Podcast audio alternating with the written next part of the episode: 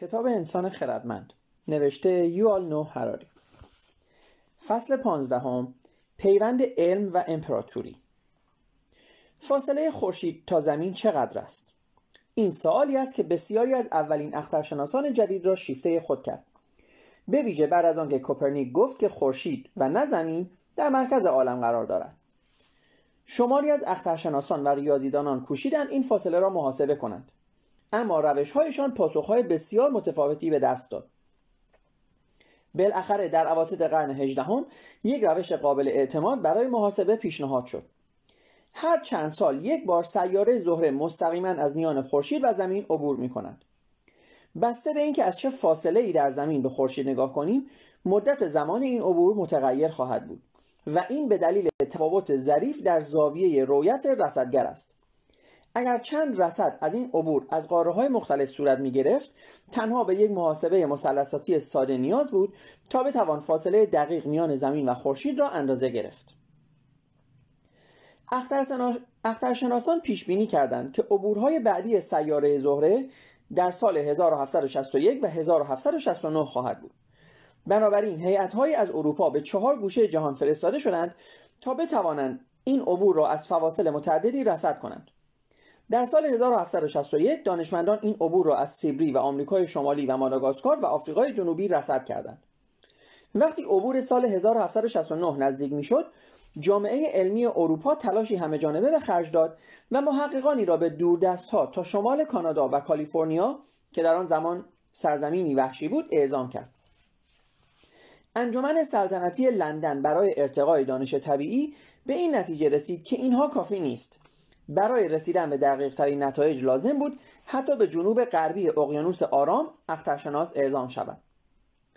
انجمن سلطنتی تصمیم گرفت یک اخترشناس برجسته به نام چارلز گرین را به تاهیتی اعزام کند و از پول و تدارکات هم دریغ نکرد. اما از آنجا که این سفر اکتشافی گران تمام می‌شد معقول به نظر نمی رسید که آن را صرفا محدود به رصد نجومی کنند.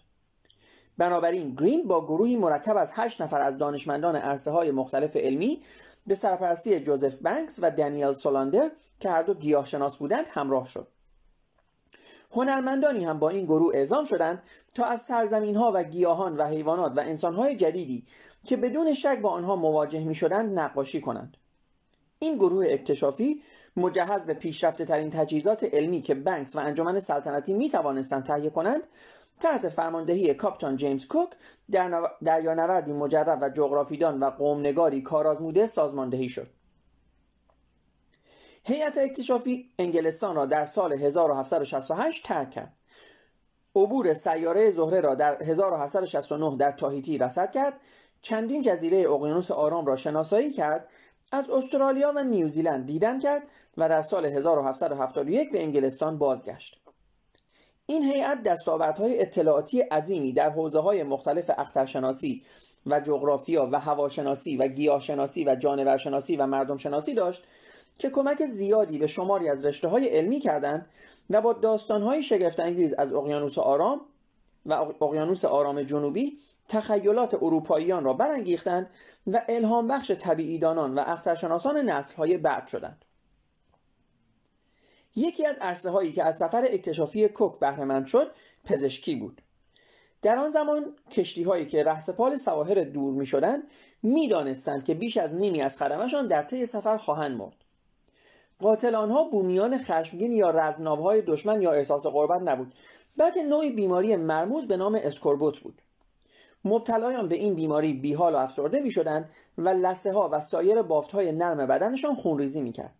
با پیشرفت بیماری دندانهایشان میافتاد. زخمهای باز روی بدنشان ایجاد می‌شد. تب می‌کردند. دچار یرقان می‌شدند و کنترل خود را بر دست و پاهایشان از دست می‌دادند. تخمین زده می شود که بین قرون 16 و 18 اسکوربوت جان حدود دو میلیون دریانورد را گرفت. کسی دلیل آن را نمی‌دانست و هیچ علاجی کارساز نبود و دریانوردان دسته دسته میمردند. در سال 1747 وقتی یک پزشک انگلیسی به نام جیمز لیند آزمایش کنترل شده ای را روی دریانوردان مبتلا به این بیماری انجام داد ورق برگشت. او آنها را به چندین گروه تقسیم کرد و هر گروه را تحت مداوای متفاوتی قرار داد. یکی از گروه ها ملزم به خوردن مرکبات شد که مداوای معمول در میان عامه برای اسکوربوت است. بیماران این گروه بلافاصله سلامت خود را باز یافتند لینک نمی‌دانست چه چیزی در مرکبات وجود دارد که در بدن دریانوردان نیست. اما ما می‌دانیم که آن چیز ویتامین C بود. غذای معمول دریانوردان در آن زمان فاقد این ماده غذایی حیاتی بود. غذای دریانوردان در سفرهای طولانی معمولا شامل بیسکویت و گوشت گاو بود و تقریبا هیچ گونه سبزیجات و میوه مصرف نمی‌کردند. نیروی دریایی سلطنتی بریتانیا با آزمایش های لین متقاعد نشد اما جیمز کوک متقاعد شد. او مصمم شد تا صحت ادعای این پزشک را ثابت کند. پس کشتیش را پر از ترشی کلم کرد و به ملوانانش دستور داد هر وقت به ساحل می‌رسند تا می‌توانند میوه های تازه و سبزیجات مصرف کنند. اسکوربوت حتی یک قربانی هم از کوک نگرفت. در دهه های بعدی تمام دریانوردان دنیا رژیم غذایی کوک را در پیش گرفتند و جان دریانوردان و مسافران بیشماری حفظ شد. اما سفر اکتشافی کوک نتیجه بسیار ناخوشایندی هم داشت. کوک فقط دریانورد و جغرافیدان مجرب نبود بلکه افسر نیروی دریایی هم بود. انجمن سلطنتی بخش زیادی از مخارج سفر اکتشافی را به گردن گرفته بود اما خود کشتی را نیروی دریایی سلطنتی فراهم کرده بود. نیروی دریایی همچنین 85 ملوان و تفنگدار مسلح به توپخانه و تفنگ و باروت و دیگر سلاحها را در اختیار این هیئت اکتشافی گذاشته بود. بسیاری از اطلاعات جمعآوری شده این هیئت خصوصا در حوزه های اخترشناسی و جغرافیا و هواشناسی و مردم شناسی آشکارا ارزش سیاسی و نظامی داشتند کشف مداوای مؤثر اسکوربوت کمک بزرگی به بریتانیا برای کنترل بر دریاهای جهان و تواناییش برای فرستادن ارتشهایی به آن سوی جهان به شمار می آمد. کوک مالکیت بسیاری از جزایر و سرزمین هایی که کشفشان کرده بود به خصوص استرالیا را برای بریتانیا کسب کرد این سفر اکتشافی پایگزار اشغال جنوب غربی اقیانوس آرام و فتح استرالیا و تاسمانی و نیوزیلند به دست بریتانیا شد و سکونت میلیون ها اروپایی در مستعمرات جدید و نابودی فرهنگ های بومی و تعداد زیادی از مردم بومی را در پی داشت. در طی یک قرن پس از سفر اکتشافی کوک مهاجران اروپایی حاصلخیزترین زمین های استرالیا و نیوزیلند را از چنگ ساکنان قبلیشان درآوردند. 90 درصد از جمعیت بومی کاهش یافت و بازماندگان با سرکوب یک رژیم خشن نجات پرست روبرو شدند. سفر اکتشافی کوک برای بومیان استرالیا و ماوری های نیوزیلند سرآغاز فاجعه ای بود که هرگز از آن رهایی نیافتند.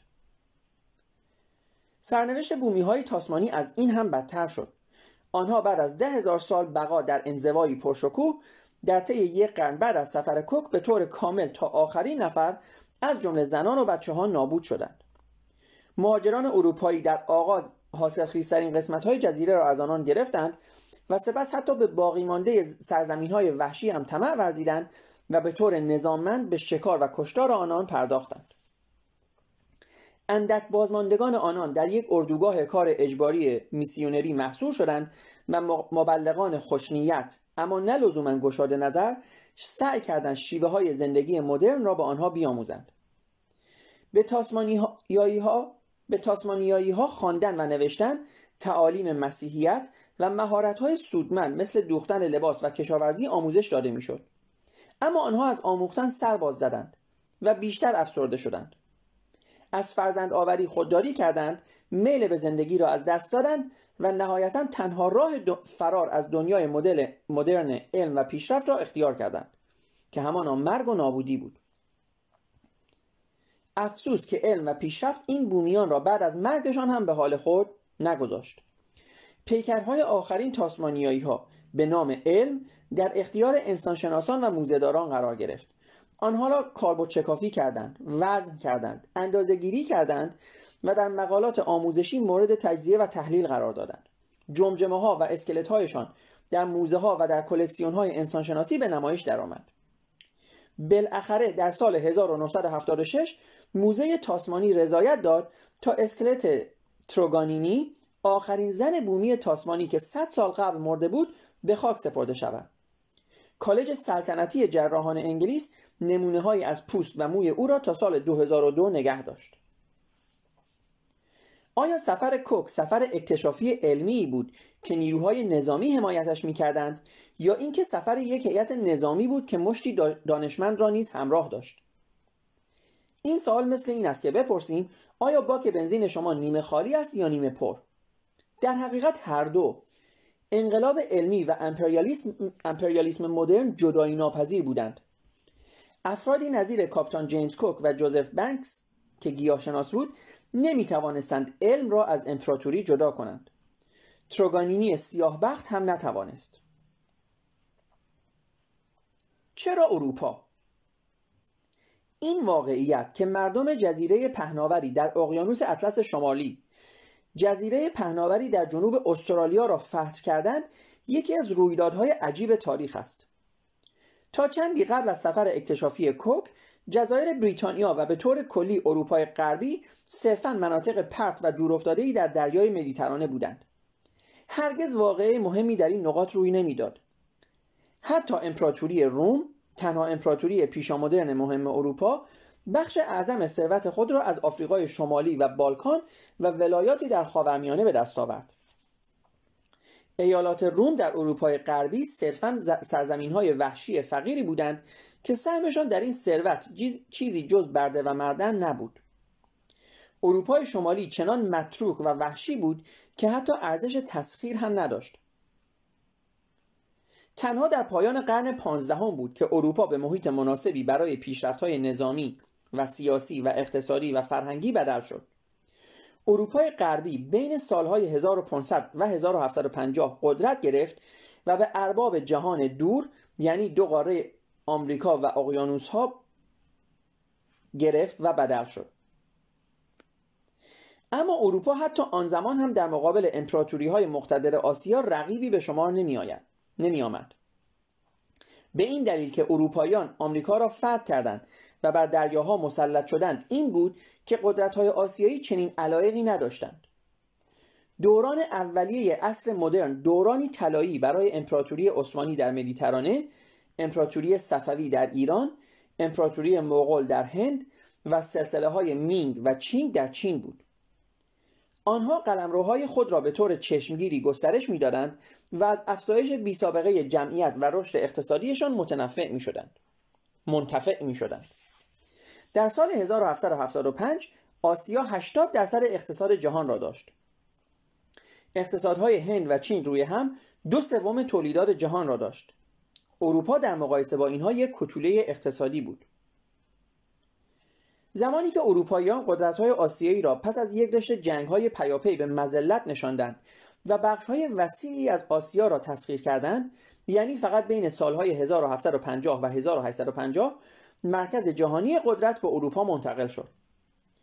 با فرارسیدن سال 1900 اروپاییان قویا بر اقتصاد جهان و اکثر مناطق آن کنترل داشتند.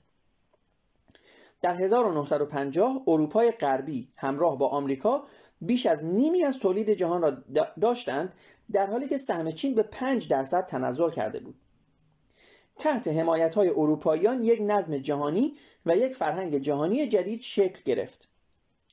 امروزه تمام انسان ها در ابعادی بسیار گسترده تر از آنچه حاضر به اعتراف به آن باشند از نظر پوشش و نحوه تفکر و ذوق و سلیقه اروپایی هستند. شاید در حرف شدیدن ضد اروپایی باشند اما تقریبا همه مردم دنیا به سیاست و پزشکی و جنگ و اقتصاد از چشم اروپایی ها می نگرند و به موسیقی گوش می کنند که به سبک اروپایی و به زبانی اروپایی تنظیم شده است. حتی جوانه های اقتصاد شکوفای کنونی چین که به زودی که به زودی برتری جهانیش را باز خواهد یافت بر پایه یک مدل تولیدی و مالی اروپایی بنا شده است. چطور مردم این خطه بسیار سرد اوراسیا توانستند از یک گوشه دورافتاده دنیا سر برآورند و تمام جهان را تسخیر کنند؟ اغلب به نقش برجسته دانشمندان اروپایی در این ماجرا اشاره می شود این حقیقت را نمی‌توان انکار کرد که از 1850 به بعد تسلط اروپا تا حد زیادی بر مجتمع نظامی صنعتی علمی و قدرت جادویی تکنولوژی قرار داشت.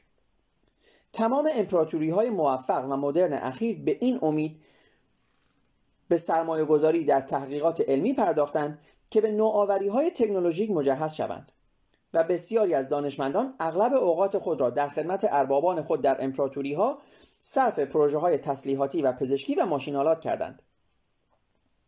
مسئله رایج در میان سربازان اروپایی در مواجهه, در مواجهه با دشمنان آفریقایی این بود. هرچه باد آباد ماییم که مسلسل داریم نه آنها. اهمیت تکنولوژی غیر نظامی هم کمتر از این نبود. غذاهای کنسرو شده شکم سربازان را سیر می‌کرد راه آهن و کشتی بخار سربازان و تجهیزاتشان را انتقال می‌داد و انبار جدید دارو سربازان و ملوانان و لوکوموتیورانان را مداوم می‌کرد. در مقایسه با مسلسل این پیشرفت های تدارکاتی نقش برجسته تری در تسخیر آفریقا به دست اروپاییان داشتند. اما قبل از 1850 اوضاع چنین نبود. مجتمع نظامی علمی صنعتی هنوز در مراحل اولیه بود. ثمرات تکنولوژیک انقلاب علمی هنوز نارس بود و فاصله تکنولوژیک میان قدرت‌های اروپایی و آسیایی و آفریقایی اندک بود. در سال 1770 قطعا جیمز کوک از بومی های استرالیایی تکنولوژی بهتری داشت. اما چینی ها و عثمانی ها هم از چنین امتیازی برخوردار بودند. پس چرا استرالیا را جیمز کوک کشف و مستعمره کرد؟ نه کاپتان وانگ ژنگسه یا کاپتان حسین پاشا. مهمتر این که اگر در سال 1770 اروپایان برتری تکنولوژیک خاصی بر مسلمانان و هندی ها و چینی ها نداشتند پس چطور توانستند در قرون بعدی چنین فاصله ای را میان خودشان و بقیه دنیا ایجاد کنند؟ چرا مجتمع نظامی صنعتی علمی در اروپا جوانه زده شد نه در هند؟ هنگامی که بریتانیا به جلو خیز برداشت چرا فرانسه و آلمان و آمریکا هم به سرعت همان راه را رفتند اما چین عقب ماند؟ وقتی فاصله میان ملت های صنعتی و غیر صنعتی به یک عامل بارز اقتصادی و سیاسی بدل شد چرا روسیه و ایتالیا و اتریش موفق به پر کردن این فاصله شدند اما ایران و مصر و امپراتوری عثمانی موفق به این کار نشدند؟ هرچه باشد تکنولوژی اولین موج صنعتی نسبتا ساده بود. آیا برای چین و عثمانی دشوار بود که ماشین بخار بسازند مسلسل تولید کنند و راه آهن بکشند؟ اولین خط آهن تجاری جهانی در سال 1830 در بریتانیا افتتاح شد. در سال 1850 کشورهای غربی چهل هزار کیلومتر راه آهن داشتند. اما در تمام آسیا و آفریقا و آمریکای لاتین فقط چهار هزار کیلومتر خط آهن وجود داشت. در سال 1880 غرب به خود میبالید که بیش از 350 هزار کیلومتر خط آهن دارد. در حالی که در سایر نقاط دنیا فقط 35 هزار کیلومتر راه آهن وجود داشت و بیشتر آن را هم انگلیسی ها در هند کشیده بودند. اولین خط آهن چین در 1876 افتتاح شد که طولش 5 کیلومتر بود و اروپایی ها آن را کشیدند. اما دولت چین سال بعد آن را خراب کرد. در 1880 امپراتوری چین هیچ خط آهنی احداث نکرد. اولین خط آهن در ایران در سال 1888 ساخته شد که تهران را به مکان مقدسی در حدود 10 کیلومتری جنوب پایتخت وصل می‌کرد.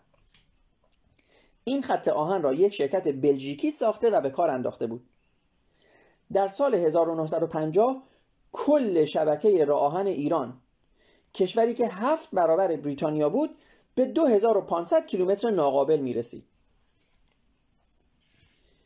چینی ها و ایرانی ها فاقد اختراعات تکنولوژیک مثل ماشین بخار نبودند که می‌شد آزادانه کپی و یا خریداری شود.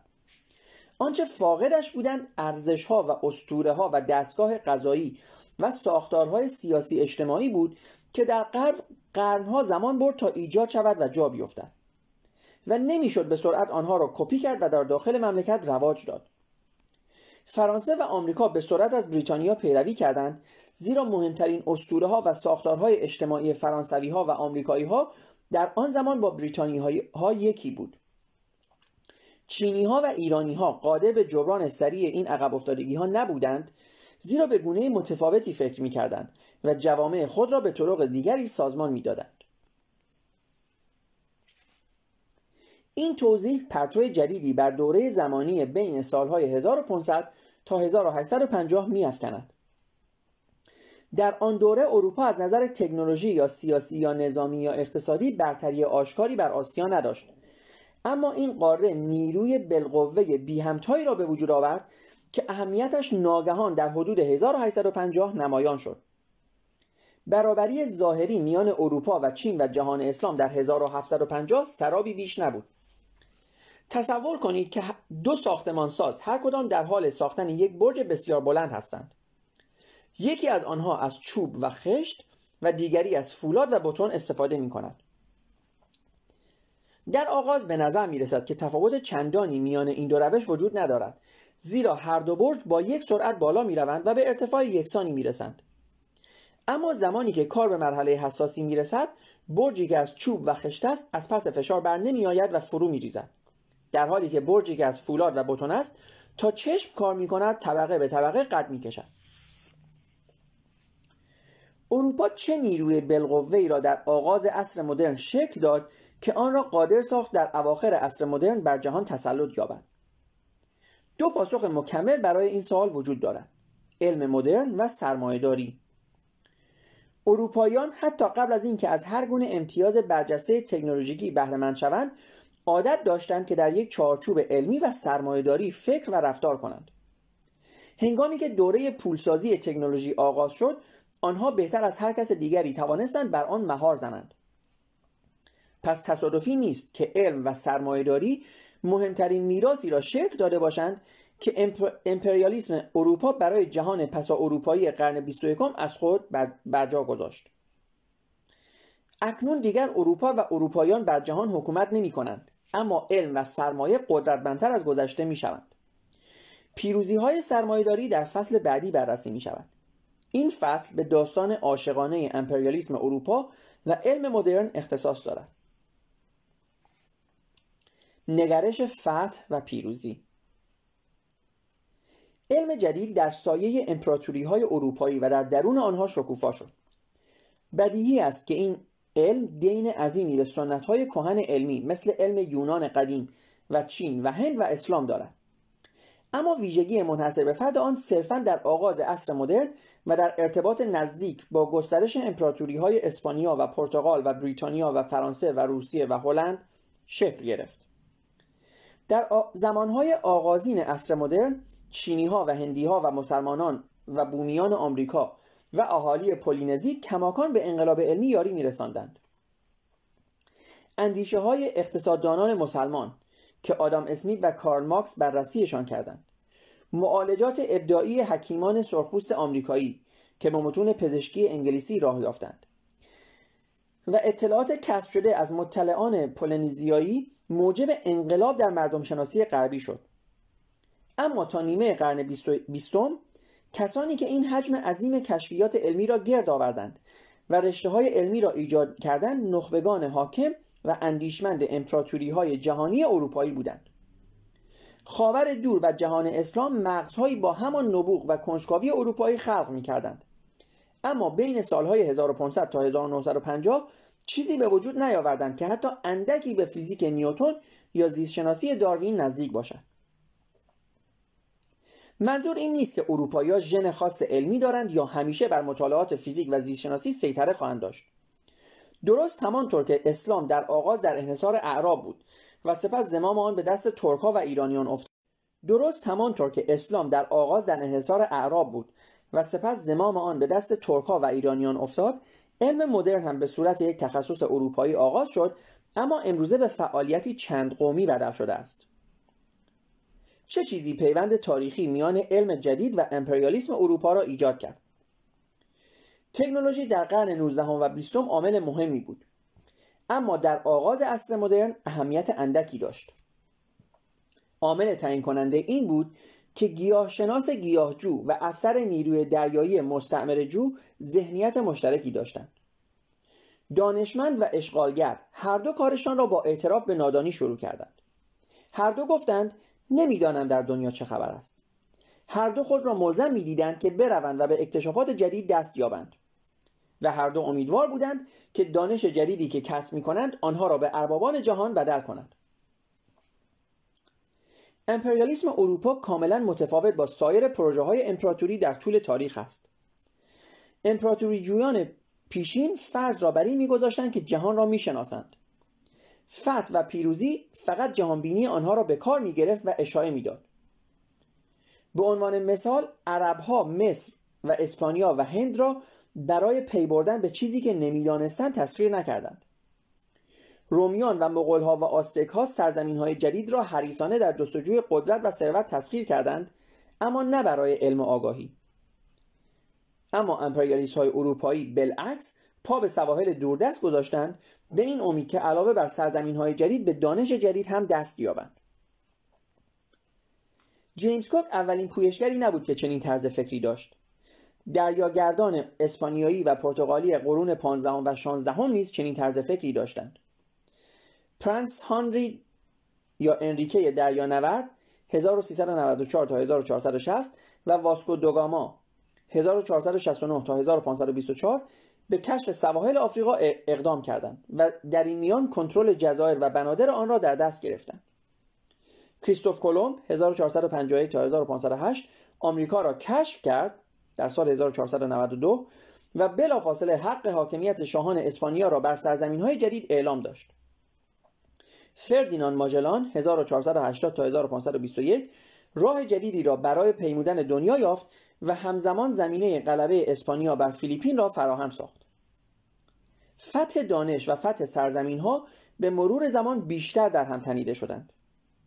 در قرون 18 و 19 تقریبا هر هیئت اکتشافی نظامی مهمی که اروپا را به مقصد سرزمین های دور ترک می‌کرد دانشمندانی را به همراه خود داشت که وظیفهشان نه جنگیدن بلکه کشفیات علمی بود. هنگامی که ناپلئون در سال 1798 به مصر حمله کرد 165 محقق همراه خود برد. اینها در کنار چیزهای دیگر علم جدیدی را به اسم مصر شناسی پایگذاری کردند و سهم مهمی در مطالعه دین و زبانشناسی و گیاهشناسی داشتند.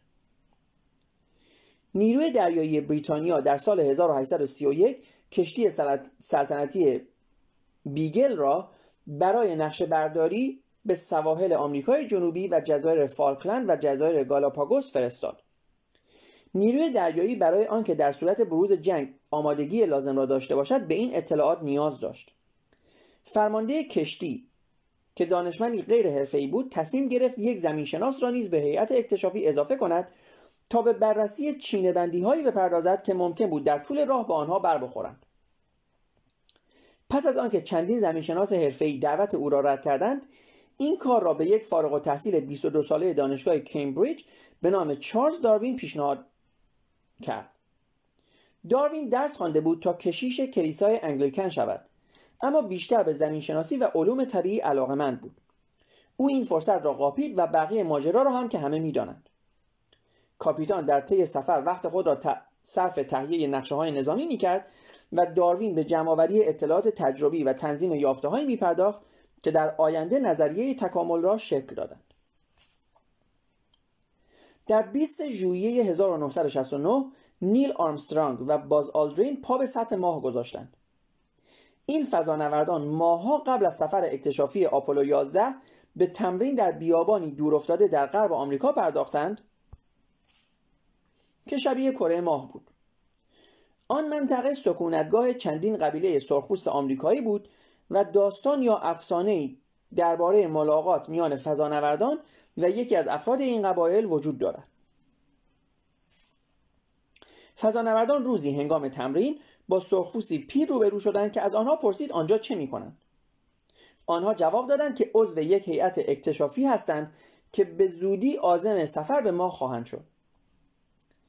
پیرمرد با, پیرمرد با شنیدن این حرف لحظه ای سکوت کرد و بعد از فضانوردان خواست که لطفی به او بکنند. پرسیدند چه می‌خواهی؟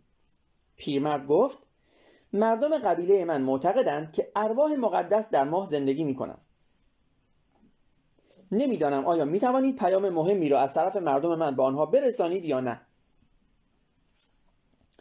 فضانوردان پرسیدند چه پیامی؟ پیرمرد چیزی به زبان قبیله خود گفت و سپس از فضانوردان خواست آن را بارها تکرار کنند تا درست از ور شوند. فضانوردان پرسیدند معنیش چیست؟ پیرمرد گفت نمی‌توانم به شما بگویم. رازی است که فقط قبیله ما و ارواح ساکن ماه اجازه دارند آن را بدانند.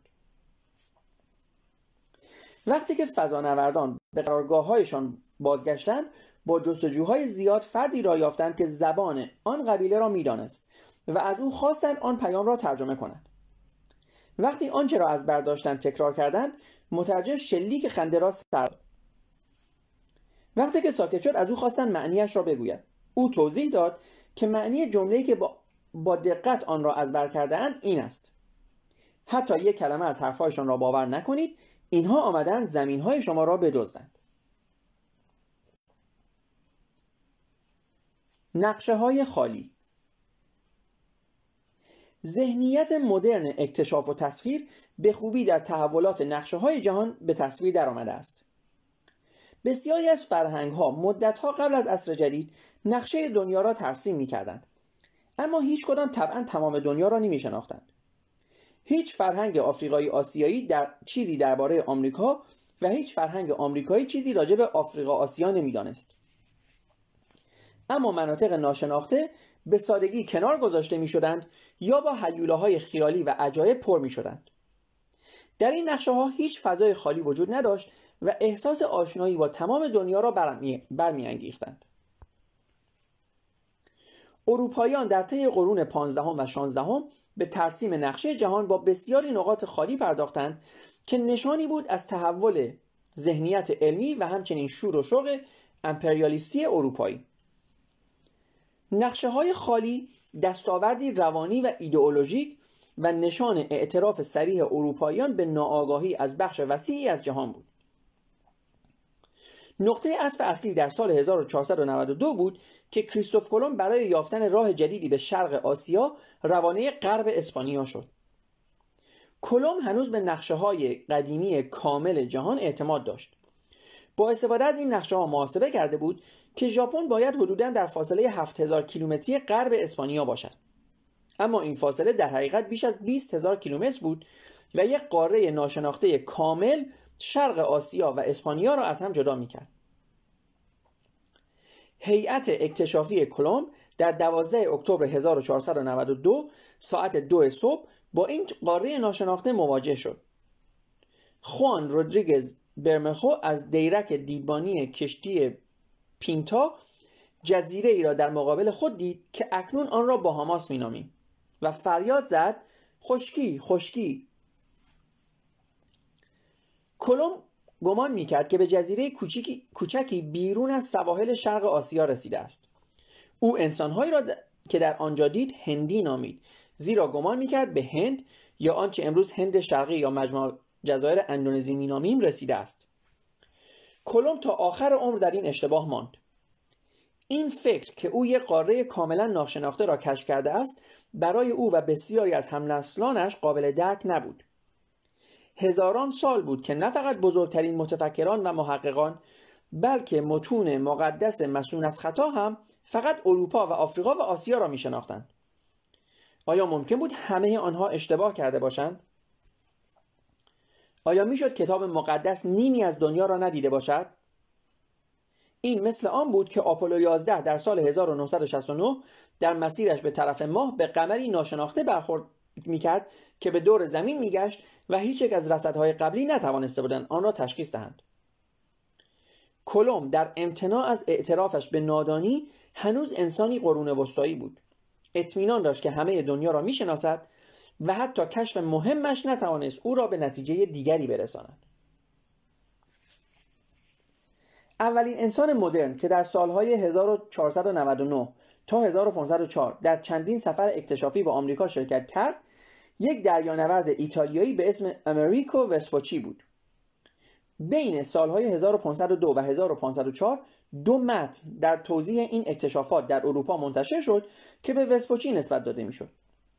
این متون می‌گفتند که سرزمین جدیدی که کلوب کشف کرد جزایری بیرون از سواحل شرق آسیا نیست بلکه قاره کاملی است که برای متون مقدس و جغرافیدانان کلاسیک و اروپایی های آن زمان ناشناخته بود.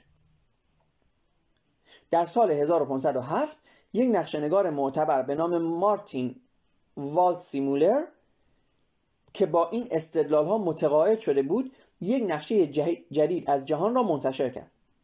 این اولین نقشه بود که محلی را نشان می‌داد که ناوگان اروپایی عازم مناطق غربی به عنوان یک قاره جدید قدم در آن گذاشته بودند. والت سیمولر با ترسیم این نقشه ناگزیر شد برای آن اسمی انتخاب کند.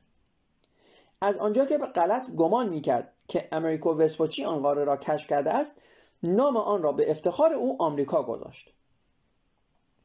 نقشه والسیمولر بسیار متداول شد و نقش نگاران دیگر هم آن را کپی کردند. و به این ترتیب نامی که او برای این سرزمین جدید انتخاب کرده بود رواج یافت. در این واقعیت که یک چهارم جهان و دو قاره از هفت قاره اش نام خود را از یک ایتالیایی گمنام نام گرفتهاند که تنها دلیل شهرتش این بود که جرأت داشت بگوید ما نمی‌دانیم عدالتی نهفته است که فقط شاعران قادر به اجرای آن هستند. کشف آمریکا واقعه بنیادی انقلاب علمی بود. این کشف نه تنها به اروپایان آموخت که مشاهدات زمان حال را بر سنتهای گذشته ترجیح دهند بلکه آرزوی تسخیر آمریکا آنها را ملزم ساخت تا با سرعتی سرسامآور به جستجوی دانش جدید بپردازند. اگر واقعا می‌خواستند بر سرزمین های وسیع جدید سیطره یابند ناچار بودند انبوه عظیمی از اطلاعات اطلاعات تازه درباره جغرافیا و آب و هوا گیاهان و جانداران زبانها و فرهنگها و تاریخ قاره جدید جمعآوری کنند. متون مقدس مسیحی کتابهای قدیمی جغرافیایی و سنتهای شفاهی کهن فایده چندانی نداشتند. از آن به بعد نه فقط جغرافیدانان اروپایی بلکه محققان اروپایی در تقریبا تمام عرصه های دیگر دانش به ترسیم نقشه هایی پرداختند که فضاهای خالیشان باید پر می‌شد. آنها پذیرفتند که نظریاتشان کامل نبوده است و چیزهای مهمی وجود دارد که نمی‌شناسند. نقاط خالی روی نقشه مثل آهنربا اروپاییان را به سوی خود کشید و آنها به سرعت به پر کردن آن نقاط پرداختند. اروپاییان در طی قرون 15 و 16 با کشتی آفریقا را دور زدند آمریکا را پویش کردند از اقیانوس آرام و اقیانوس هند گذشتند و شبکه‌ای از پایگاه ها و مستعمرات در تمام دنیا به وجود آوردند. آنها اولین امپراتوری های جهانی واقعی را برپا کردند و اولین شبکه تجارت جهانی را تنیدند. هیئت های اکتشافی امپراتوری های اروپایی تاریخ جهان را دگرگون کردند. تاریخ از مجموعی از سرگذشت های انسان ها و فرهنگ های دور افتاده از یکدیگر به تاریخ یک جامعه واحد و یک پارچه بشری بدل شد. این سفرهای کشف و تسخیر اروپایی ها چنان برای ما آشنا هستند که بنا به عادت اهمیت خارق العادهشان را نادیده می‌گیریم. چیزی نظیر آنها هرگز سابقه نداشت. لشکرکشی به مناطق دوردست و تسخیر آنها اقدامی طبیعی نیست. در طول تاریخ اکثر جوامع بشری چنان درگیر کشمکش های محلی و ستیز با همسایگان خود بودند که هرگز به فکر کشف و تسخیر سرزمین های دوردست نمی افتادند. اکثر امپراتوری های بزرگ سلطه خود را فقط بر همسایگان مجاورشان اعمال می کردند و دستاندازی آنها به سرزمین های دور افتاده تر به خاطر گسترش قلمرو همسایگانشان بود رومیان اتروریا در غرب ایتالیا رومیان اتروریا در غرب ایتالیا را برای دفاع از روم فتح کردند. تقریبا بین 350 تا 300 قبل از میلاد. سپس دره پو در شمال ایتالیا اشغال شد تا از اتروریا دفاع کنند. حدود سال 200 قبل از میلاد. به دنبال آن پرورانس در جنوب شرقی فرانسه تسخیر شد تا از پو دفاع کنند. تقریبا سال 1200 قبل از میلاد. و گل در کوههای پیرنه در جنوب غرب اروپا را فتح کردند تا از پروانس دفاع کنند. حدود سال 50 قبل از میلاد. و بریتانیا را تسخیر کردند تا از گل دفاع کنند. حدود سال 50 میلادی. 400 سال طول کشید تا از روم به لندن برسند. در سال 350 قبل از میلاد هیچ رومی تصور نمی‌کرد که مستقیما به بریتانیا کشتی براند و آنجا را فتح کند. گاه و بیگاه یک حکمران یا یک ماجراجوی بلند پرواز مبادرت به لشکرکشی به دوردست ها می کرد. اما چنین سفرهای معمولا در راه های هموار امپراتوری ها یا مسیرهای تجاری صورت می گرفت. مثلا لشکرکشی های اسکندر کبیر به استقرار امپراتوری جدیدی منجر نشد بلکه برای قصب امپراتوری موجود پارسیان صورت گرفت شبیه ترین امپراتوری های پیشین به امپراتوری های مدرن اروپایی امپراتوری های دریایی کهن آتن و کارتاژ و نیز امپراتوری دریایی قرون وسطایی ماجاپاهیت بود که در قرن چهاردهم بر بخش های زیادی از اندونزی حکم میراند. اما حتی این امپراتوری ها نیز به ندرت اقدام به ماجراجویی در دریاهای ناشناخته می‌کردند و در مقایسه با تهاجمات جهانگستر اروپاییان مدرن حملات دریاییشان در ابعاد محلی بود. بسیاری از محققان می‌گویند که سفرهای دریاسالار جنگه از سلسله مینگ چین تلیعه سفرهای اکتشافی اروپاییان را تحت شعا قرار داد. بین سالهای 1405 و 1433 جنگ رهبری سفر هفت ناوگان جنگی عظیم را از چین به نقاط دوردست اقیانوس هند به عهده داشت. بزرگترین این ناوگان ها شامل 300 کشتی و تقریبا 300 هزار نفر و تقریبا 30 هزار نفر بود. آنها به اندونزی و سریلانکا و هند و خلیج فارس و دریای سرخ و شرق آفریقا سفر کردند. کشتی های چینی در جده بندرگاه اصلی حجاز و مالینگی در ساحل کنیا لنگر انداختند. ناوگان کلم در سال 1492 که شامل سه کشتی کوچک و 120 ملوان بود در مقایسه با ناوگان جنگه همچون سه پشه در مقابل فوجی از اجدها بود. اما میان این دو یک تفاوت اساسی وجود داشت. جنگه اقیانوس ها را در مینوردید و به فرمان روایان طرفدار چین یاری میرساند. اما سعی نمی کرد سرزمین هایی را که به آنها سفر می کند تسخیر یا مستمره کند. علاوه بر این سفرهای جنگه چندان در سیاست و فرهنگ چین ریشه, ریشه نداشت. وقتی که گروه حاکم در بی... بیجینگ یعنی پکن در دهه 1430 تغییر کرد اربابان جدید ناگهان به این کارها خاتمه دادند. ناوگان بزرگ برچیده شد اطلاعات فنی و جغرافیایی از بین رفتند و از آن به بعد سفری در آن ابعاد از بندرهای چین انجام نگرفت. حاکمان چین در قرنهای بعد همچون بسیاری از حاکمان چینی در صده های پیشین علائق و جاه طلبی های خود را به نواحر مجاور قلمرو مرکزی حفظ کردند. سفرهای جنگه نشان دادند که اروپا از موقعیت تکنولوژیک ممتازی برخوردار نبود. آنچه اروپاییان را مستثنا می‌کرد بلند همتی بینظیر و سیری ناپذیرشان برای کشف و تسخیر بود. رومیان اگرچه احتمالا توانایی تسخیر هند یا اسکاندیناوی را داشتند اما هرگز تلاشی برای این کار نکردند. پارسیان هرگز تلاشی برای فتح ماداگاسکار یا اسپانیا نکردند و چینی ها هیچگاه مبادرت به تسخیر اندونزی آفریقا نکردند. اکثر حاکمان چینی حتی ژاپن همسایه را هم به حال خود گذاشتند. و این غیرعادی نبود. چیز غیرعادی این است که اروپاییان آغاز عصر مدرن را تبی فرا گرفت که آنها را وادار به کشتیرانی به دوردست ها و سرزمین های کاملا ناآشنا و آکنده از فرهنگ های بیگانه می کرد تا پس از قدم گذاشتن بر سواحل آن سرزمین ها ناگهان اعلام دارند تمام این سرزمین ها به پادشاه من تعلق دارد. خب دوستان یک استراحت خیلی کوتاهی می‌کنیم و برمیگردیم با ادامه فصل چهاردهم که انقلاب علمی هست. فصل پانزدهم در ممنونم. حمله آدم فضایی ها در حوالی سال 1517 مهاجرنشینان اسپانیایی در جزایر کارائیب شایعاتی درباره یک امپراتوری قدرتمند در مرکز مکزیک شنیدند. و فقط چهار سال بعد پایتخت آستک به ویرانه سوخته بدل شد و امپراتوری آستک به تاریخ پیوست و ارنان کورتس فرمانروای یک امپراتوری وسیع و جدید اسپانیایی در مکزیک شد. اسپانیایی ها دمی توقف نکردند تا به خود ببالند یا حتی نفسی تازه کنند. بیدرنگ در همه جا دست به عملیات اکتشاف و تسخیر زدند. حاکمان قبلی آمریکای مرکزی یعنی آستک ها، تولتک ها و مایا ها تقریبا از وجود آمریکای جنوبی اطلاعی نداشتند و در طی دو هزار سال هیچ تلاشی برای تسلط بر آن نکردند.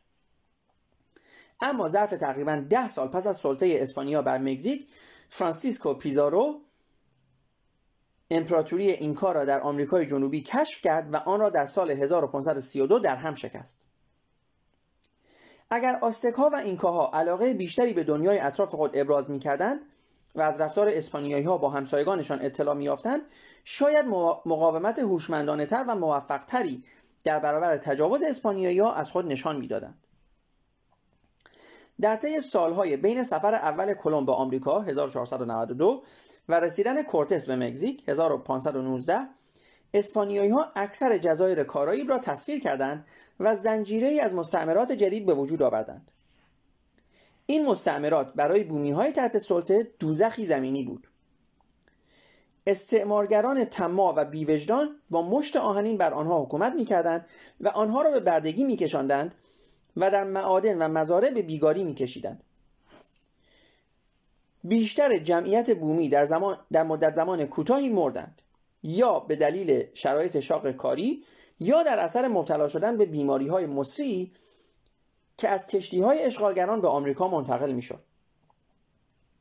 تقریبا تمام بومی های کارایی در طی 20 سال از بین رفتند. استعمارگران اسپانیایی برای پر کردن خلع ایجاد شده به وارد کردن بردگان آفریقایی پرداختند. این قتل عام درست در آستانه دروازه های امپراتوری آستک رخ داد. اما وقتی کورتس پا به سواحل شرقی این امپراتوری گذاشت آستک ها هیچ اطلاعی از آن نداشتند. آمدن اسپانیایی ها به حمله آدم فضایی ها شباهت داشت. آستک معتقد بودند که از همه دنیا باخبرند و خودشان در بیشتر بخش های آن حکم میرانند. برای آنها قابل تصور نبود که در بیرون از قلمرو خودشان موجوداتی شبیه به این اسپانیایی ها وجود داشته باشند. وقتی که کورتس و مردانش قدم به سواحل آفتابی وراکروز امروزی گذاشتند اولین باری بود که آستک ها با مردمی کاملا ناشناخته روبرو می شدند. آستک ها نمی‌دانستند چه عکس عملی باید نشان بدهند. نمی توانستند بفهمند این بیگانگان که هستند. این موجودات غیرزمینی برخلاف همه انسانهایی که می شناختند پوستی روشن و صورتی پر از مو داشتند. برخی موهایی به رنگ آفتاب داشتند. شدیداً بو می‌دادند بهداشت بومی بسیار پیشرفته از بهداشت اسپانیایی ها بود هنگام اولین ورود اسپانیایی ها به مکزیک عدهای بومی برایشان گماشته شدند تا به هر جا می‌روند با بخور با بخورسوز همراهیشان کنند. اسپانیایی ها گمان می‌کردند که این نشانه احترام خداگونه به آنهاست. اما ما امروز بر اساس منابع بومی می‌دانیم که دلیلش این بود که آنها نمی‌توانستند بوی نامطبوع تازه واردان را تحمل کنند. فرهنگ مادی بیگانگان از این هم گیج کننده تر بود. آنها با کشتی های قولپیکری ظاهر شدند که آستکا هرگز تصورش را نکرده بودند. چه رسد به آنکه دیده باشند؟ بر پشت حیوانات عظیم و جسه و خوفناکی سوار می شدند که با سرعت باد حرکت می کردند می توانستند از میله های فلزی درخشان رد و برق تولید کنند. شمشیرهای بلند براق و زره های نفوذ ناپذیری داشتند که شمشیرهای چوبی و نیزه های چخماقی بومیان در, میان در مقابل آنها بیفایده بود. برخی از آستک ها گمان می‌کردند که آنها خدایان هستند. برخی دیگر معتقد بودند که شیاطین یا ارواح مردگان یا جادوگرانی قدرتمند هستند. آستک ها به جای اینکه تمام نیروی خود را بر بیرون راندن اسپانیایی ها متمرکز کنند تعمق می‌کردند وقت میگذاشتند و مذاکره می‌کردند. دلیلی برای حمله نمی‌دیدند مگر نه اینکه کورتس فقط 550 اسپانیایی با خود آورده بود.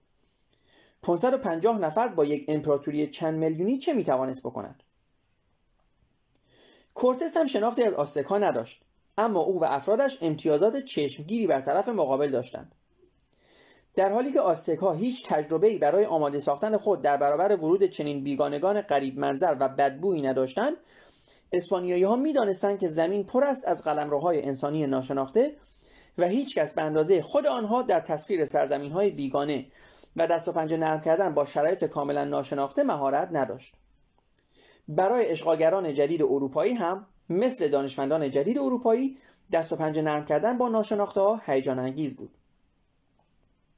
بنابراین هنگامی که کورتس در ژوئیه 1519 در آن سواحل آفتابی لنگر انداخت بدون آنکه تردیدی به خود راه دهد دست به کار شد. مثل موجود فضایی فیلم های علمی تخیلی که از سفینهش خارج می شود به بومیان وحشت زده اعلام کرد ما به دنبال صلحیم. ما را پیش رهبرتان ببرید. کورتس توضیح داد که فرستاده صلحجو از طرف شاهنشاه کبیر اسپانیاست و خواهان گفتگوی دیپلماتیک با منتظمای دوم حاکم آستک شد. این دروغی وقیحانه بود. کورتس رهبری یک هیئت مستقل از یک مشت ماجراجوی حریص را به عهده داشت. شاه اسپانیا هرگز چیزی راجع به کورتس و آستکان نشنیده بود. کورتس از دشمنان بومی آستکا چند راهنما و غذا و مقداری کمک نظامی دریافت کرده بود. او سپس به طرف پایتخت آستک شهر بزرگ تنوچ تیتلان به راه افتاد. آستک ها به بیگانگان اجازه دادند تمام راه را تا پایتخت بروند و و بار بعد رهبر آنان را با احترام به حضور امپراتور منتظما بردند در میانه گفتگو کورتس به مردان مسلحش که مجهز به شمشیرهای فولادی بودند علامت داد و آنها محافظان منتظما را که فقط به چماقهای چوبی و چاقوهای سنگی مجهز بودند سلاخی کردند. میهمان محترم میزبانش را گروگان گرفت. کورتس اکنون در شرایط بسیار حساسی قرار داشت. امپراتور را به اسارت گرفته بود اما در محاصره ده هزار جنگجوی خشمگین و میلیون ها غیر نظامی دشمنخو و یک قاره کامل بود که عملا هیچ چیز دربارهش نمی‌دانست. فقط چند صد اسپانیایی در اختیارش بود و نزدیکترین استحکامات اسپانیایی در کوبا بود که بیش از 1500 کیلومتر تا آنجا فاصله داشت. کورتس منتزوما را در قصد زندانی کرد و چنین وانمود که شاه آزاد است و همچنان در قدرت است و سفیر اسپانیایی هم در آنجا فقط میهمان است.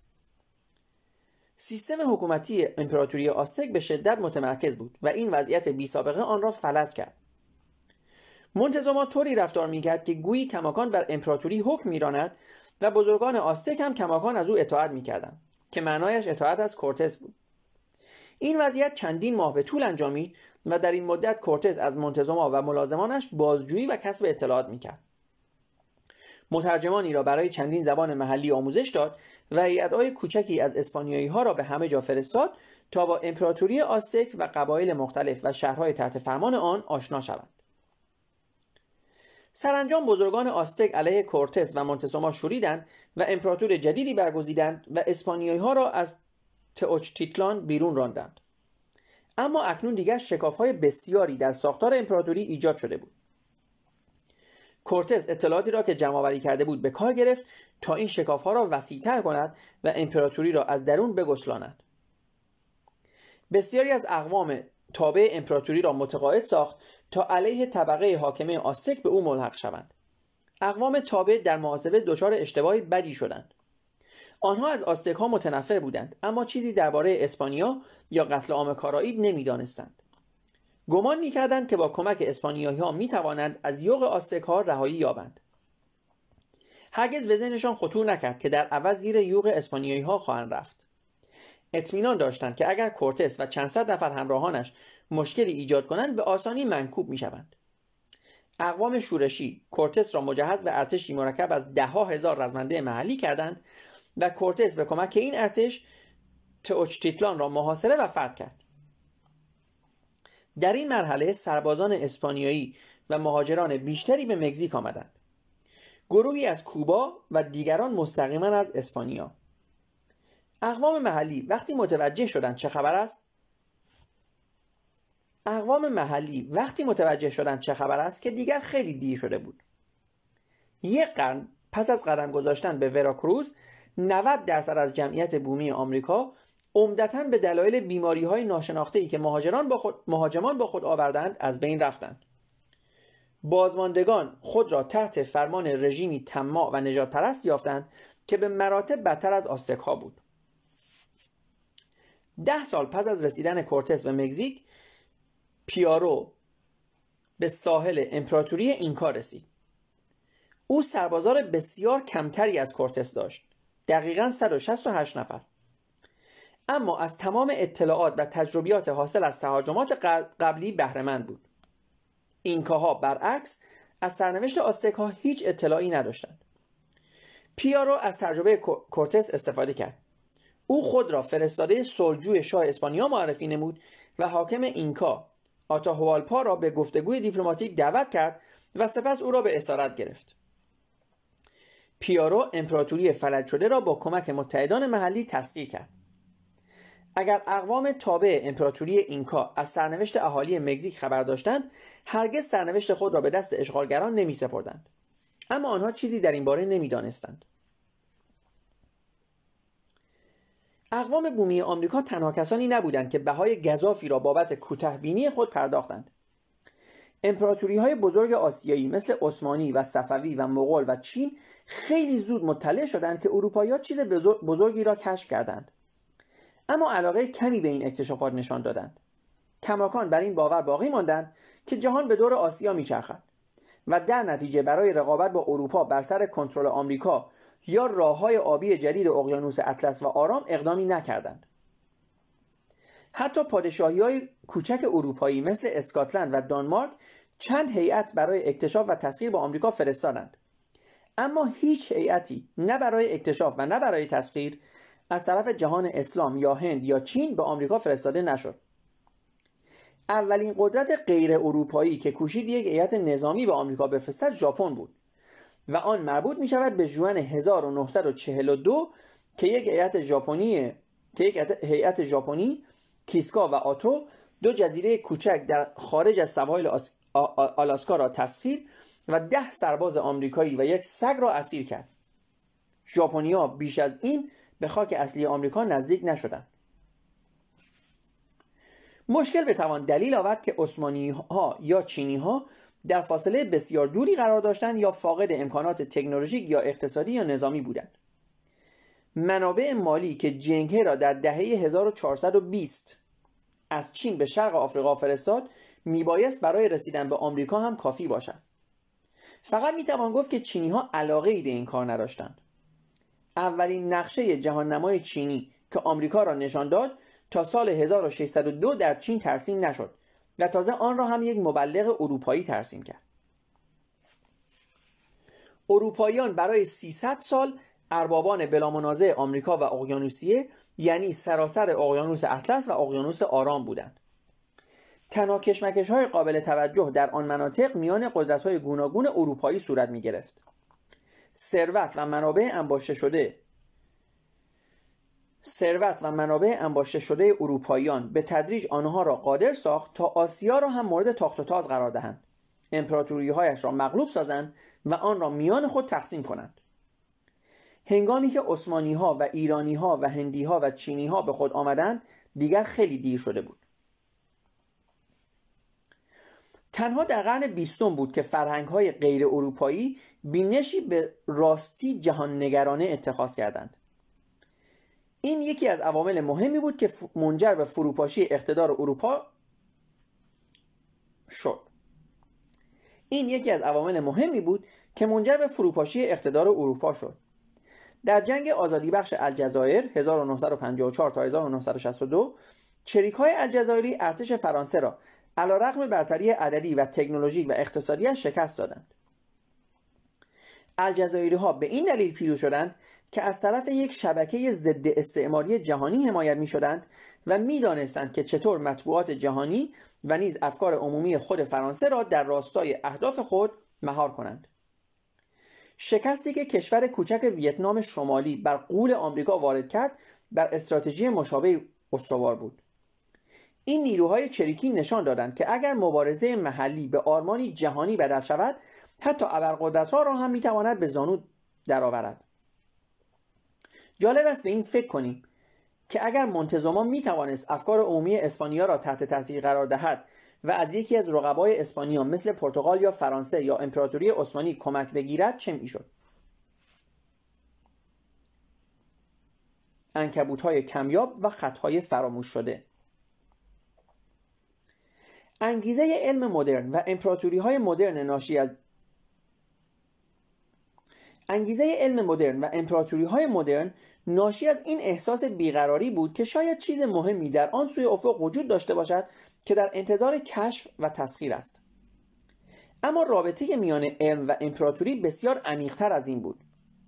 نه فقط انگیزه برپا کنندگان امپراتوری ها و دانشمندان بلکه عملکردهایشان نیز در هم تنیده شده بود. برای اروپایی های مدرن ساختن امپراتوری پروژه علمی بود و ایجاد یک رشته علمی هم پروژه‌ای بود مربوط به امپراتوری. هنگامی که مسلمانان هند را فتح کردند نه باستانشناس با خود بردند تا به طور نظاممند تاریخ هند را بررسی کنند نه مردم شناس که فرهنگ های هند را مطالعه کند نه زمین شناس تا خاک هند را تجزیه و تحلیل کند و نه جانور شناس که راجع به جانداران هند تحقیق کند هنگامی که بریتانیایی ها هند را فتح کردند همه این کارها را انجام دادند. در ده آوریل 1802 نقشه برداری بزرگ از هند آغاز شد و 60 سال طول کشید. انگلیسی ها با کمک ده ها هزار کارگر بومی و محقق و راهنما از کل هند به دقت نقشه برداری کردند. مرزها را مشخص کردند فاصله ها را محاسبه کردند و حتی برای اولین بار ارتفاع قله اورست و دیگر قله های هیمالیا را دقیقا اندازه گرفتند. انگلیسی ها منابع نظامی استانهای هند و جای معادن طلا را بررسی کردند. اما این زحمت را هم بر خود هموار کردند که راجع به انکبوت های هند اطلاعات گردآوری کنند پروانه های رنگارنگ را به دقت دستبندی کنند ریشه های کهن زبان های منقرض هندی را بیابند و ویرانه های فراموش شده را از زیر خاک بیرون بکشند. موهنجودارو یکی از شهرهای اصلی تمدن دره سند بود که در هزاره سوم قبل از میلاد رونق گرفت و حدود 1900 قبل از میلاد تخریب شد. پیش از انگلیسی ها هیچ یک از حاکمان نه, مار... نه ماریاها نه گوپتاها نه سلطانهای دهلی یا مغولهای کبیر به این ویرانه ها نظری نیافکنده بودند. اما یک بررسی باستان شناختی به دست انگلیسی ها در سال 1922 به این مکان توجه نشان داد. سپس یک گروه انگلیسی شروع به حفاری آن کرد و اولین تمدن بزرگ هند را که هیچ هندی از آن اطلاع نداشت کشف کرد. یک مثال گویای دیگر از کنجکاوی علمی انگلیسی کشف و خواندن خط میخی بود. خط میخی در طی قریب به سه هزار سال خط اصلی مورد استفاده در سراسر خاورمیانه بود. اما آخرین فردی که می‌توانست آن را بخواند احتمالا زمانی در اوایل هزاره اول میلادی مرد. از آن پس ساکنان منطقه به کرات به نوشتارهای میخی بر بناهای تاریخی و ستونهای سنگی و ویرانه های کهن و ظروف شکسته برخوردند. اما نمی‌توانستند آن خراشهای تیز و عجیب را بخوانند و تا جایی که می‌دانیم هیچ تلاشی هم در این راه نکردند. خط میخی در سال 1618 توجه اروپایی ها را به خود جلب کرد. هنگامی که سفیر اسپانیا در ایران به تماشای ویرانه های تخت جمشید رفت و با کتیبه های روبرو شد که هیچکس نمی‌توانست معنیشان را برایش بازگو کند. خبر وجود یک خط ناشناخته در میان فرهیختگان اروپایی پیچید و کنجکاویشان را برانگیخت. در سال 1657 محققان اروپایی اولین رونوشت متنی متنی به خط میخی در تخت جمشید را منتشر کردند. بعد از آن رونوشت های دیگری انتشار یافت و نزدیک به دو قرن محققان غربی سعی کردند معنی آنها را کشف کنند اما کسی موفق نشد. در دهه 1830 یک افسر انگلیسی به نام هنری راولینسون به ایران فرستاده شد تا به شاه در آموزش ارتش به سبک اروپایی کمک کند. راولینسون در اوقات فراغت خود به نقاط مختلف ایران سفر می کرد و روزی راهنمایان محلی او را به صخره عظیمی در کوههای زاگرس بردند و سنگ نوشته بزرگ بیستون را به او نشان دادند. این سنگ نوشته با ارتفاع حدود 15 متر و عرض 25 متر. در حدود سال 500 قبل از میلاد به فرمان داریوش شاه اول در سینه صخره حک شده بود. آن را به خط میخی و به سه زبان نوشته بودند فارسی باستان و ایلامی و بابلی. کتیبه برای مردم محل کاملا آشنا بود اما کسی نمی‌توانست آن را بخواند. راولینسون مطمئن شد که اگر بتواند رمز خواندن آن خط را کشف کند خودش و محققان دیگر می توانند کتیبه ها و متون بیشماری را که تا آن زمان در تمام خاورمیانه کشف شده بود بخوانند و به این ترتیب دری به دنیایی کهن و فراموش شده گشوده شود اولین گام در رمزگشایی از این علائم تهیه رونوشت دقیقی بود که بشود به اروپا فرستاد. راولینسون برای این کار مرگ را به جان خرید و سراشیبی صخره را پیمود تا از آن حروف عجیب نسخه برداری کند. او چندین فرد محلی را به کمک گرفت که از همه آنها مهمتر یک پسر کرد بود که از دست نیافتنی ترین قسمت های صخره بالا می‌رفت تا از بخش های بالایی کتیبه رونویسی کند. در سال 1847 این پروژه به انجام رسید و یک نسخه دقیق و کامل به اروپا فرستاده شد. رالینسون به این دستاورد اکتفا نکرد. او به عنوان افسر ارتش مأموریت های نظامی و سیاسی بر عهده داشت. اما هرگاه که فراغتی میافت به دقت به آن متن مرموز فکر می‌کرد. او روش های مختلف را یکی بر از دیگری میآزمود تا بالاخره موفق شد قسمتی را که به زبان فارسی باستان بود رمزگشایی کند. این قسمت ساده ترین بود زیرا فارسی باستان چندان فرقی با فارسی کنونی نداشت که راولینسون آن را به خوبی بلد بود. فهم بخش فارسی باستان کلید لازم برای گشودن رموز بخش های ایلامی و بابلی را هم به او داد. دروازه بزرگ بر پاشنه چرخید و موجی از نداهای کهن اما زنده و جاندار بیرون ریخت. هیاهوی بازارهای سومری بیانیه های شاهان آشوری مجادلات دیوانساران بابلی.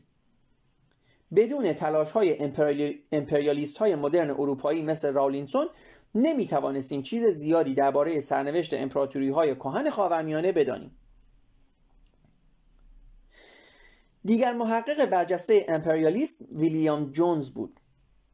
جونز در سال 1783 وارد هند شد تا به عنوان قاضی در دادگاه عالی بنگال خدمت کند. او چنان شیفته عجایب هند شد که هنوز شش ماه از ورودش نگذشته انجمن آسیایی را بنیاد نهاد. این مؤسسه آکادمیک به مطالعه فرهنگ ها و تاریخ ملت ها و جوامع آسیایی به ویژه هند اختصاص یافته بود. جونز در ظرف دو سال بعد اولین مشاهدات خود را به زبان اولین مشاهدات خود را درباره زبان سانسکریت زبان کهن هندی که به زبان مقد... که زبان مقدس آیین هندو بود منتشر کرد که راهگشای علم زبانشناسی تطبیقی شد.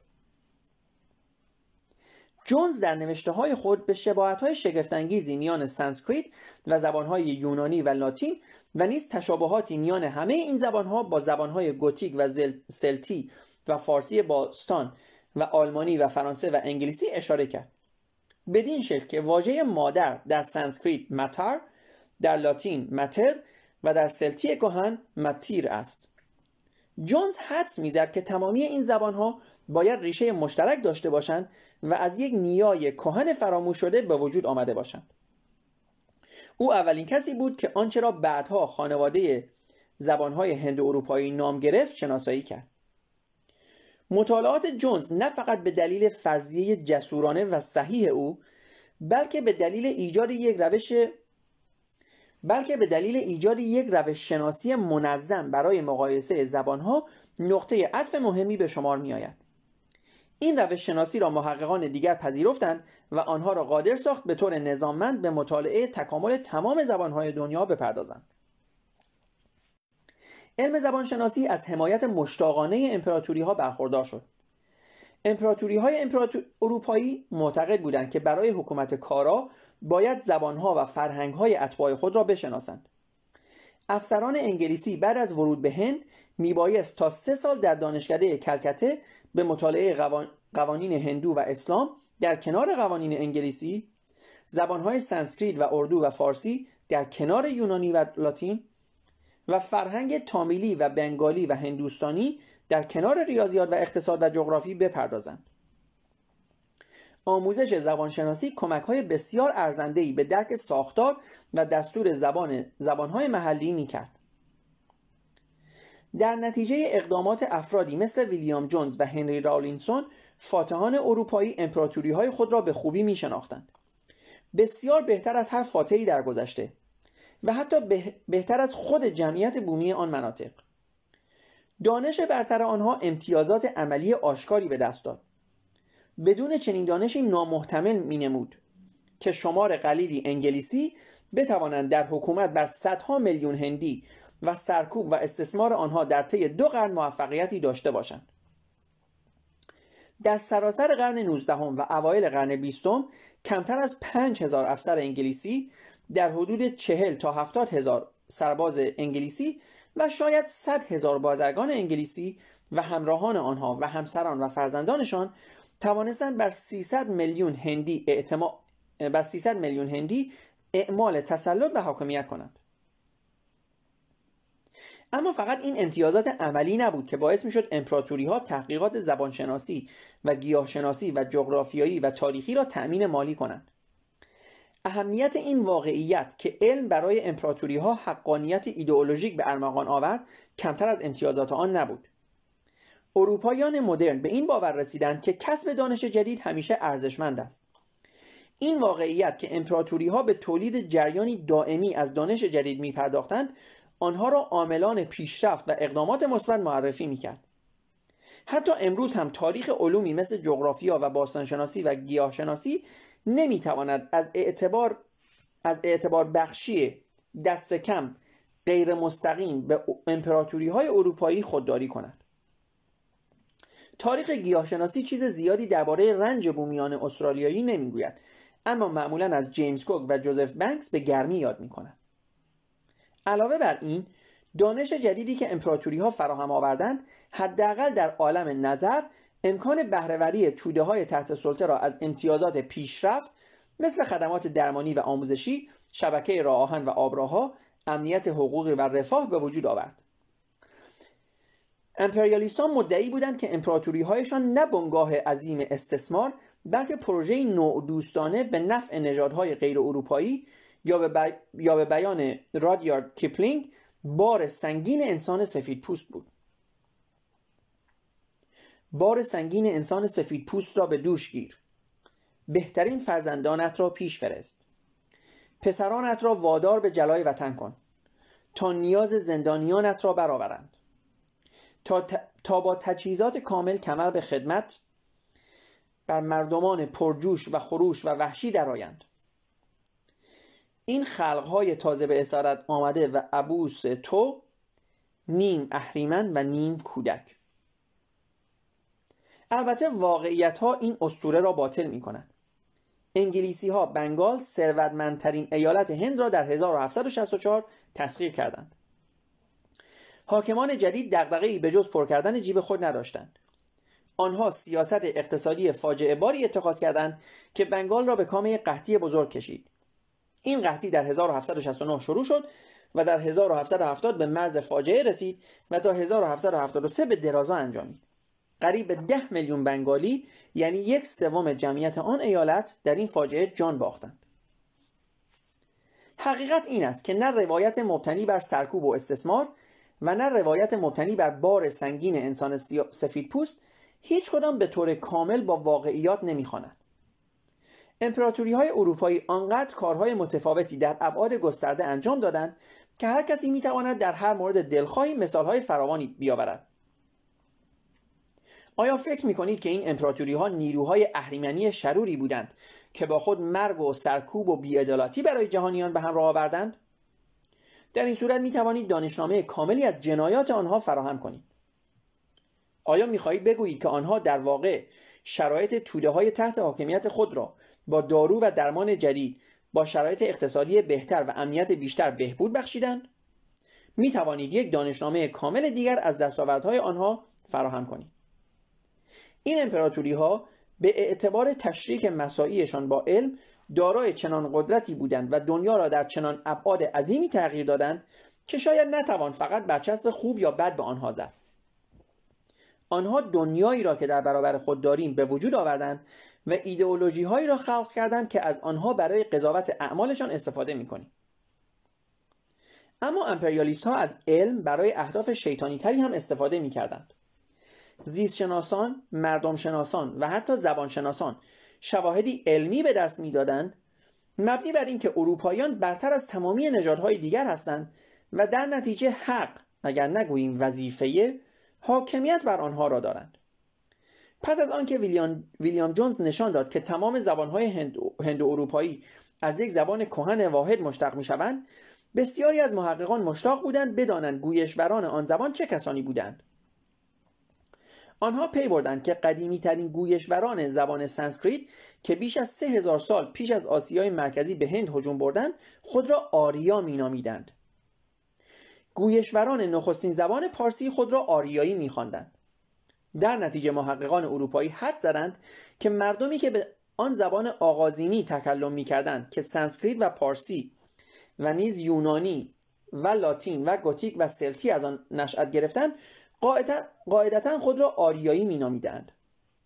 آیا این تصادفی بود که بنیانگذاران تمدنهای باشکوه هندی و ایرانی و یونانی و رومی همه آریایی بودند؟ در قدم بعدی محققان انگلیسی و فرانسوی و آلمانی نظریه زبانشناسی مربوط به آریایی های سختکش را با نظریه انتخاب طبیعی داروین آمیختند و اصل را بر این نهادند که آریایی ها فقط یک گروه زبانی نیستند بلکه موجودیتی زیستی یعنی یک نژاد هستند. و نه هر نژادی بلکه یک نژاد برتر بلند قامت با موهای روشن و چشمان آبی کوشا و به قایت منطقی که از سرزمین های مهالود شمال سر برآورد تا بنیاد فرهنگ را در سراسر جهان برپا دارد. اما متاسفانه آریایی هایی که هند و پارس را اشغال کردند با بومیان این سرزمین ها درآمیختند و روشنی پوست و موی بور خود را و همراه با آن منطق و سخکوشیشان را هم از دست دادند. به این ترتیب های هند و پارس رو به زوال گذاشت. از طرف دیگر آریایی ها در اروپا خلوص نژادی خود را حفظ کردند. به این دلیل است که اروپاییان توانستند بر جهان حکومت کنند و به همین دلیل است که برای این فرمان روایی مناسب هستند. البته به شرط اینکه از آمیزش با نژادهای دیگر بپرهیزند.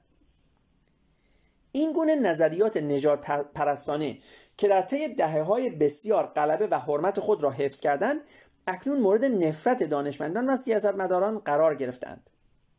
مردم کماکان قهرمانانه با نجات پرستی مبارزه می کنند بدون توجه به اینکه جبهه نبرد تغییر یافته و امروز فرهنگگرایی یا کالچریسم جای نجات پرستی را در ایدئولوژی امپراتوری گرفته است. چنین واژه‌ای وجود ندارد اما وقتش رسیده است آن را ابداع کنیم. در میان نخبگان امروزی ادعاهای مربوط به شایستگی های متعارض گروه های مختلف انسانی تقریبا همیشه بر پایه تفاوت های تاریخی میان فرهنگ ها اظهار می شود نه تمایزهای زیستی میان نژادها. دیگر نمی‌گوییم در خونشان است بلکه می‌گوییم در فرهنگشان است. بنابراین احزاب دست راستی اروپا که با مهاجرت مسلمانان مخالفت می کنند معمولا سعی دارند از واژه شناسی نژادی فاصله بگیرند. نویسندگان نطخهای مارین لوپن در جا اخراج می شدند اگر پیشنهاد می کردند که رهبر جبهه ملی فرانسه در تلویزیون ظاهر شود و بگوید ما نمی‌خواهیم سامی های پست و حقیر خون آریایی ما را آلوده کنند و تمدن آریایی من را تباه سازند. به جای این جبهه ملی فرانسه حزب آزادی هلند اتحاد برای آینده اتریش و احزاب مشابه می‌گویند که فرهنگ غرب آنطور که در اروپا شکل گرفت با ارزش‌های دموکراتیک و رواداری و برابری جنسی هویت می‌یابد. حال آنکه ف... ویژگی فرهنگ مسلمانان که در خاورمیانه شکل گرفته است با سیاست های سلسله مراتبی و تعصب و کوته نظری و زنستیزی هویت می‌یابد. از آنجا که این دو فرهنگ بسیار با هم تفاوت دارند و از آنجا که بسیار از مهاجران مسلمان به پذیرش ارزش‌های غربی بیعلاقه و شاید در این کار ناتوان هستند نباید پذیرفته شوند تا مبادا باعث برانگیختن درگیری های داخلی شوند و به دموکراسی و لیبرالیسم اروپایی آسیب برسانند این گونه مناقشات فرهنگگرایانه با آن دسته از مطالعات علمی در علوم انسانی و اجتماعی تقویت می شوند که این به اصطلاح برخوردهای فرهنگی و تفاوتهای بنیادی میان فرهنگهای مختلف را برجسته نمایی می کنند. البته همه تاریخدانان و مردم شناسان این نظریات را نمیپذیرند یا از کاربردهای سیاسیشان پشتیبانی نمی کنند. اما در حالی که امروزه برای زیستشناسان آسان است که نجات پرستی را رد کنند و نشان دهند که تفاوت‌های زیستی میان جمعیت‌های انسانی امروزی ناچیز است مردود شناختن فرهنگگرایی برای تاریخدانان و مردم شناسان دشوارتر است از همه چیز گذشته اگر تفاوت‌های میان فرهنگ‌های انسانی ناچیز هستند چرا باید به تاریخدانان و مردم شناسان دستمزد بدهیم تا آنها را مطالعه و بررسی کنند؟ دانشمندان امپراتوری ها را به دانش عملی حقانیت ایدئولوژیک و ابزارهای تکنولوژیک مجهز ساختند. بدون این مساعدت ها توانایی اروپاییان برای تسخیر دنیا زیر سوال می‌رفت. فاتحان هم در ازای این مساعدت ها دانشمندان را از حمایت های اطلاعاتی و تأمین اقتصادی بهرهمند ساختند و از تمام پروژه های اقوا کننده و عجیب پشتیبانی کردند و روش علمی تفکر را در چهار گوشه دنیا رواج دادند. بدون حمایت امپراتوری ها بعید بود که علم مدرن تا این حد پیشرفت کند و عرصه های علمی معدودی هستند که حیات خود را به عنوان خادمان رشد امپراتوری آغاز نکرده باشند و بخش اعظم کشفیات و یافته ها و تجهیزات و هزینه های آموزشی خود را مدیون کمک های سخاوتمندانه افسران ارتش ها و فرماندهان ناوگان ها و حکمرانان امپراتوری ها نباشند. بدیهی است که این تمام داستان نیست. علم را نه فقط امپراتوری ها بلکه نهادهای دیگری هم پشتیبانی می‌کردند. و ظهور و رونق امپراتوری های اروپایی هم به عواملی غیر از حیطه علم وابسته بود. در پشت ظهور خیره کننده علم و امپراتوری ها نیروی مهم خاصی نهفته است و آن سرمایهداری است. اگر سوداگران انگیزه جستجو برای پول و ثروت را نمی داشتند کلمب به آمریکا نمی رسید جیمز کوک به استرالیا نمی رسید و نیل آرمسترانگ آن گام کوچک را بر سطح کره ماه نمی گذاشت.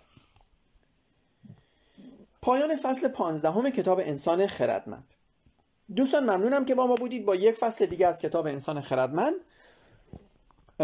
همه شما رو به خدای بزرگ میسپارم تا روز سهشنبه که فصل 16 هم رو برای شما بخونم. این پادکست رو می‌تونین هم از روی اینستاگرام و هم از روی یوتیوب کانال مینیوتاک و هم از روی پادکست های Breaker Spotify Google Podcast Anchor و Castbo Castbox با اسم مینیو پادکست پیدا کنید ممنونم و شب خوش.